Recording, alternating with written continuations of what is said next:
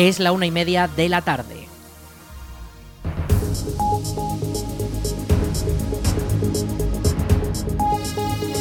Buenas tardes, lunes 13 de noviembre comenzamos el espacio para la información local en el 107.4 de la FM. Les habla Aritz Gómez, aquí arranca una nueva edición de la Almunia Noticias.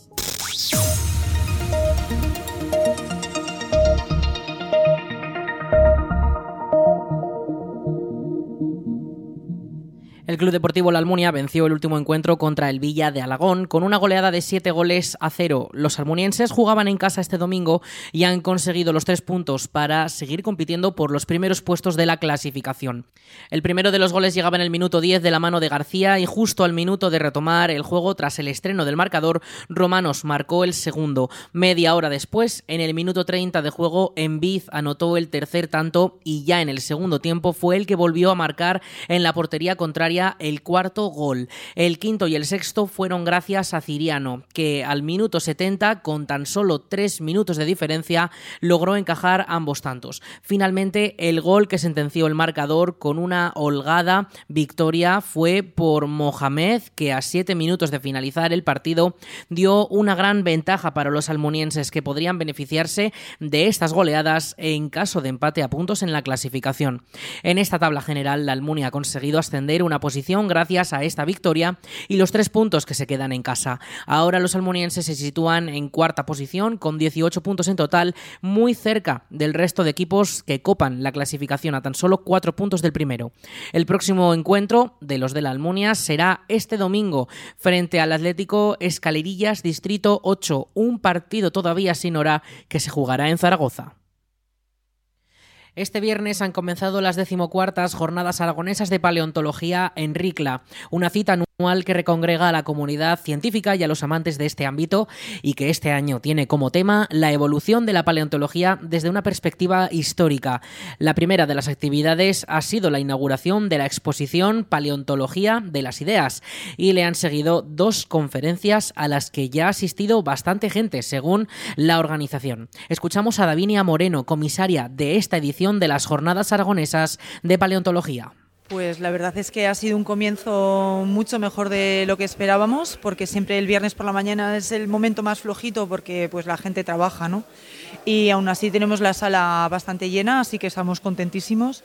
Y bueno, acabamos de hacer la inauguración oficial con el presidente de la comarca, con un diputado, exdiputado que siempre nos ha ayudado muchísimo a las jornadas, con Martín Llanas y con Jesús Bazán y bueno, estamos contentísimos de que hayan podido venir y estar con nosotros en esta inauguración. Pues bueno, evidentemente la joya de la corona, la guinda del pastel, va a ser el diálogo del cambio el domingo a las 12 con los tres codirectores entrantes y los tres codirectores salientes del proyecto Atapuerca, moderados por el divulgador científico Luis Quevedo. Pero tenemos mucho más, por supuesto. Por ejemplo, mañana por la tarde vamos a tener las conferencias de las dos codirectoras que van a sustituir a, Juan a, José María Bermúdez de Castro y a Eudal Carbonel. O sea, vamos a tener el honor de, que nos den dos conferencias. Y luego tenemos una mesa, una mesa redonda sobre la divulgación en paleontología con grandes de la divulgación de este país y, también va a ser un buen, un buen momento para venir. Sí. Bueno, y por supuesto, esta tarde también tenemos charlas muy interesantes. Pero pues es que a mí me parece genial todo el programa, vaya.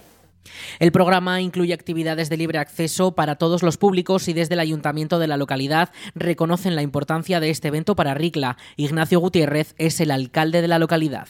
Hombre, pues desde el ayuntamiento es muy positiva la valoración, no podía ser de otra manera.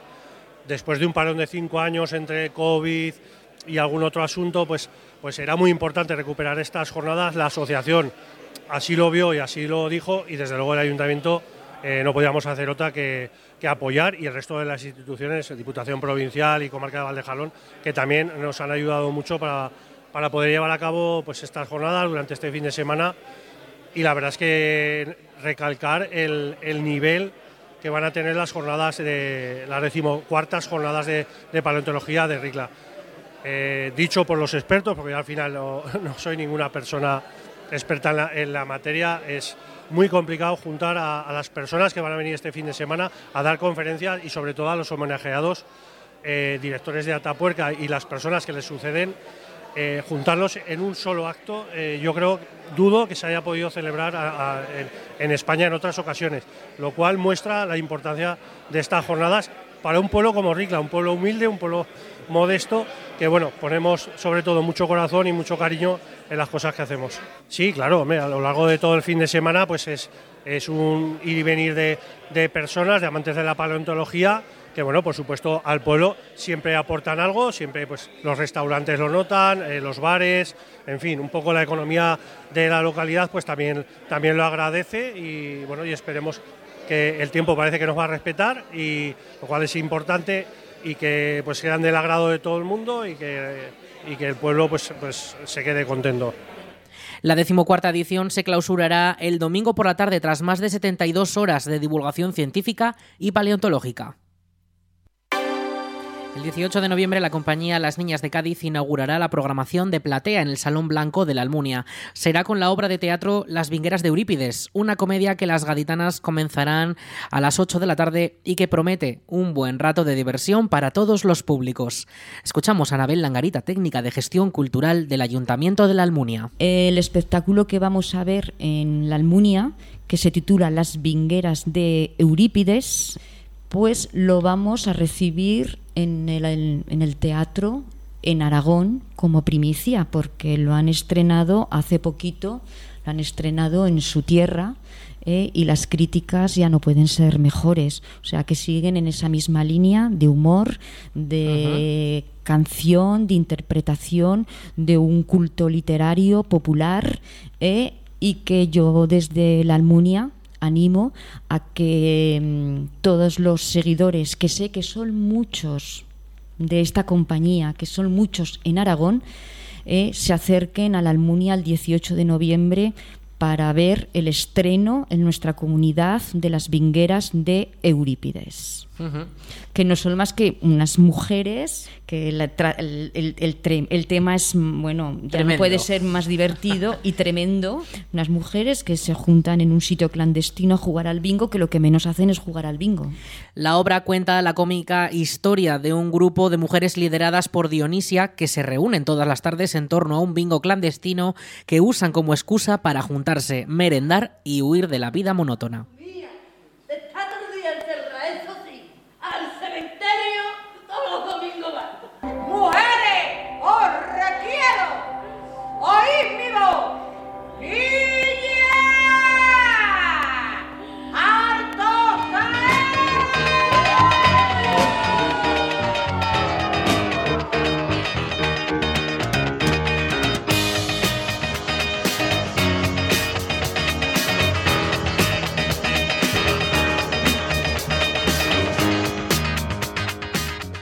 Es la primera obra del Círculo de Artes Escénicas Platea, del que desde hace unos meses forma parte la Almunia y que traerá grandes compañías a las tablas del Salón Blanco. Marisa Martínez, concejala de Cultura del Ayuntamiento de la Almunia, explica el funcionamiento de Platea. Le escuchamos. Pues sí, el programa Platea es una iniciativa puesta en marcha por el Ministerio de Cultura y Deporte a través del Instituto Nacional de las Artes Escénicas y de la Música. El objetivo de incentivar la circulación de espectáculos de artes escénicas y de gran formato en espacios municipales. Este es el principal objetivo que tiene este programa de platea.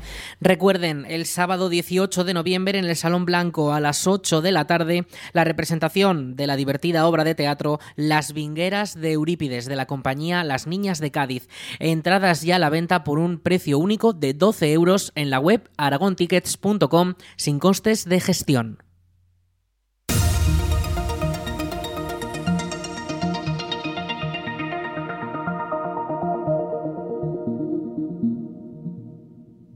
Manuel Vilas protagonizará un nuevo encuentro con los lectores en la Almunia. Será el miércoles 15 desde las 5 y media de la tarde en el Salón de Actos del Palacio de San Juan en la Plaza de la Cultura. Los lectores tendrán la oportunidad de charlar con uno de los escritores más destacados del panorama nacional actualmente, en una actividad enmarcada dentro del ciclo Conversaciones con el autor de la Diputación de Zaragoza. Vilas es de Barbastro, licenciado en Filología Hispánica por la Universidad de Zaragoza y cuenta con una una gran trayectoria como profesor de lengua y literatura en múltiples institutos aragoneses. Ya de joven destacó como poeta y con 25 años fue seleccionado para escribir el himno de la comunidad autónoma de Aragón. Entre sus obras poéticas encontramos El rumor de las llamas de 1990, Resurrección de 2005 o Gran Vilas de 2012. aunque entre sus publicaciones encontramos también obras narrativas como Z en 2002, Los Inmortales publicado en 2012 o América en 2017. En 2018 publicó la obra Ordesa, una novela autobiográfica que rápidamente se convirtió en un fenómeno que le dio el título del libro del año en España y que cosechó una gran acogida en países como Italia o Francia y que ha sido traducido a más de 20 países. Ahora, ya como escritor referente de la, literatura española, ha publicado Alegría, que fue finalista en el Premio Planeta de 2019 o recientemente la obra Nosotros, con la que ha recibido el Premio Nadal de 2023. Recuerden, Manuel Vilas el miércoles 15 en un nuevo encuentro con los autores en la Plaza de la Cultura de la Almunia. Más información en laalmunia.es. Mami, ¿qué le pasa a la Bu? Es el título del nuevo cuento infantil de la escritora Fátima Guerrero, que trata sobre una historia de amor entre un abuelo y su nieta, pero con una peculiaridad, y es que el abuelo tiene Alzheimer. Un cuento que, según la propia autora, nace con el objetivo de que los niños, y no tan niños, comprendan lo que supone esta enfermedad y a la vez enseña que hay muchas formas de cuidar a un paciente que la padece. La escritora presentará la obra en la Almunia el día 25 de noviembre a las 6 de la tarde en el Salón de Actos del Centro de Cultura Comunitaria de la Almunia, donde los asistentes podrán charlar con ella misma. Fátima Guerrero es profesora en Burgos y ha publicado la obra en base a una experiencia propia y muy personal de cuando sus propios hijos le hacían la pregunta que da nombre a la obra, que ha conseguido el primer premio de literatura infantil y juvenil de 2023 en el Círculo Rojo. Recuerden, el 25 de noviembre en el Palacio de San Juan, a las 6 de la tarde la presentación del cuento infantil Mami, ¿qué le pasa al Abu? escrito por Fátima Guerrero, entrada libre hasta completar aforo.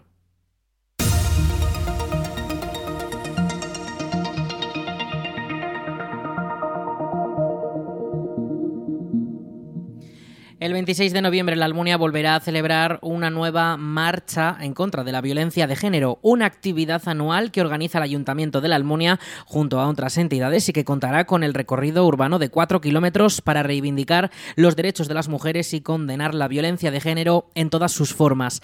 Esta octava edición de la marcha comenzará a las diez y media de la mañana en el pabellón multiusos y los primeros 500 inscritos podrán conseguir un obsequio. Toda la información para la inscripción está disponible través de la web del Ayuntamiento de la Almunia, laalmunia.es, ya que estas inscripciones se deben hacer de manera online. Aunque los actos programados para condenar la violencia de género comenzarán el lunes día 20 de noviembre a las 5 de la tarde con un taller de fotografía en el Centro de Cultura Comunitaria de la Almunia que organiza la Asociación de Mujeres Teresa Laviaga y la comarca de Valdejalón. Ya el viernes 24 al mediodía en la Plaza de los Cineastas se realizará una concentración y se leerá el manifiesto por el 25 de noviembre noviembre, con la colaboración de los centros educativos Adispaz y las dos residencias de mayores de la localidad. Un programa que además podrán escuchar al completo aquí en la Almunia Radio en una edición especial de La Replaceta. Y el día 25 a las 12 del mediodía, esta misma emisora también les ofrecerá un espacio educativo junto a Davinia Moreno, investigadora del Centro Nacional de Investigación sobre la Evolución Humana, donde aprenderemos cómo ha sido la evolución de las mujeres en toda la historia de la humanidad. Y para finalizar el fin de semana, además de la marcha contra la violencia de género de, la mañana del domingo, por la tarde los más pequeños podrán disfrutar de una gincana en el pabellón multiusos. Toda la programación puede consultarse en la web del Ayuntamiento de la Almunia, laalmunia.es. Hasta 690 habitantes de la provincia han disfrutado de su estancia en los balnearios de Zaragoza gracias al programa de termalismo social de la Diputación Provincial. Es la primera edición de la convocatoria tras la pandemia y desde la institución ya lo califican como un éxito en los dos meses que lleva celebrándose. Escuchamos a Mercedes Trébol, diputada delegada de Bienestar Social de la Diputación de Zaragoza. Una vez más, nuestro programa de termalismo social ha tenido una excelente acogida tanto entre la ciudadanía como entre los propios balnearios. Gracias a la partida de 300.000 euros aportada por la Diputación Provincial de Zaragoza, los vecinos y las vecinas de la provincia están pudiendo beneficiarse de estancias subvencionadas a precios, desde luego, realmente competitivos, a la vez que los, establecimientos termales de la provincia pueden mejorar sus cifras de ocupación manteniendo unos márgenes de beneficio medianamente razonables. Una de las novedades de esta edición es que han podido solicitar plaza las personas mayores de 55 años que tengan una patología clínica crónica especialmente vinculada pues, a enfermedades reumatológicas, a renales, a respiratorias y dermatológicas. También se ha ofrecido la posibilidad de hacer estancias cortas de cinco días, además de los nueve que ya se ofertaban anteriormente. Y desde luego la idea ha sido de mucho éxito hasta el punto que 419 de las 400 73 solicitudes recibidas desde los municipios de la provincia eran para disfrutar de una estancia corta. Más de 1.400 solicitudes en tramitación en esta nueva convocatoria que, como siempre, prioriza a los vecinos de las zonas rurales frente a los ciudadanos de la capital aragonesa, donde muchos permanecen en la lista de espera. La Diputación, con este programa de termalismo social que durará hasta finales de año, financia la estancia en los balnearios de la provincia con precios que oscilan entre los 95 y los 245 euros, según la duración de la estancia y el destino escogido. El público de estas ayudas son principalmente los pensionistas y mayores de 60 años, así como los acompañantes. Además de este año, como novedad, los mayores de 55 con patologías crónicas han podido también solicitar sus plazas. Según los datos que manejan desde la Diputación, han predominado las estancias cortas frente a las de larga duración. Gracias a la subvención aportada por la Diputación de Zaragoza, los precios oscilan entre los 95 y los 245 euros, según la duración de la estancia y el establecimiento elegido. Podían optar a una de las plazas los pensionistas y los mayores de 60 años, así como sus acompañantes. En todos los casos incluye el alojamiento en régimen de pensión completa y en habitaciones dobles, un reconocimiento médico personalizado a la llegada y el seguimiento de los tratamientos termales, como un mínimo de tres tratamientos diarios en caso de las estancias de cinco días y de ocho en las nueve. Por un lado, facilitamos a las personas mayores y a otros colectivos especialmente interesados el acceso a un tratamiento termal y al mismo tiempo seguimos apoyando a nuestros balnearios, que desde luego son los verdaderos motores económicos para la comunidad de Calatayud y para toda la provincia. Los balnearios adheridos a este programa están repartidos por toda la geografía del territorio e incluyen destinos como Alama de Aragón, Paracuellos del Giloca o Jaraba, y en todos los casos se incluye alojamiento de pensión completa y habitaciones dobles. Ha comenzado el proyecto que pretende adaptar las variedades frutales al aumento de temperaturas durante el invierno para reducir el impacto del cambio climático en la producción de fruta. Una iniciativa que durará hasta mayo de 2025 y que cuenta con subvenciones destinadas a implementar el Plan Nacional de Adaptación al Cambio Climático. La investigación plantea la adaptación de las diferentes especies y variedades cultivadas y silvestres a tres escenarios climatológicos diferentes, entre ellas las del Valle del Ebro, caracterizado por el frío invernal y con el riesgo de heladas en primavera, aunque estos inviernos cada vez sean más cálidos.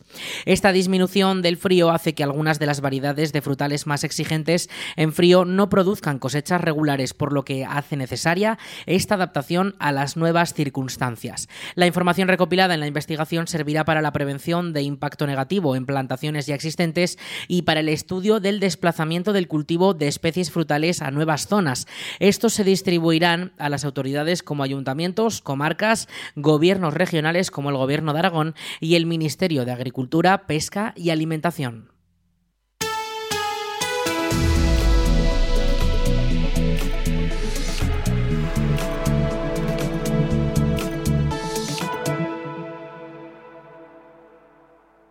Vamos con la previsión del tiempo. Este lunes 13 de noviembre tenemos temperaturas máximas que llegan hasta los 23 grados y las mínimas se sitúan en torno a los 15-16. Esta próxima madrugada bajarán un poquito, unos 2 grados, y la siguiente noche también volverán a bajar hasta rozar los 10. El estado de los cielos durante esta mañana los hemos tenido algo nublados, con nubes también de tipo alto, que se irán levantando todavía más de cara a la tarde, nubes eh, que no van a dejar precipitaciones y con rachas de viento de hasta hasta 25 kilómetros por hora que se esperan, sobre todo durante esta próxima madrugada. Mañana, situación bastante similar, con cielos un poco más despejados que hoy, sin rastro de precipitaciones, temperaturas máximas de 23 grados, mínimas de 13 y el viento soplando durante las primeras horas de la mañana. De cara al miércoles, pues situación bastante parecida, con más calma todavía en cuanto a esas rachas de viento que podrían soplar eh, como máximo unos 10 kilómetros por hora, vientos del oeste, y cielos bastante despejados también durante las primeras horas de la mañana, con alguna nube que no va a dejar precipitaciones, y durante la tarde con nubes de tipo alto que desde luego tampoco van a dejar lluvias. El jueves sí que podríamos tener alguna pequeña precipitación, cielos algo más cubiertos, con temperaturas que bajan un poquito, con 21 de máxima, 13 de mínima, y de cara al viernes y el fin de semana, pues podríamos tener también alguna muy pequeña precipitación, pero se establece la calma, tendremos cielos eh, despejados, con alguna nube que sería la culpable de esas precipitaciones, con rachas de viento que no superarán los 20 kilómetros por hora por el momento, según los pronósticos que manejamos, y con las temperaturas máximas que rozarán los 20 grados y los 10 de mínima.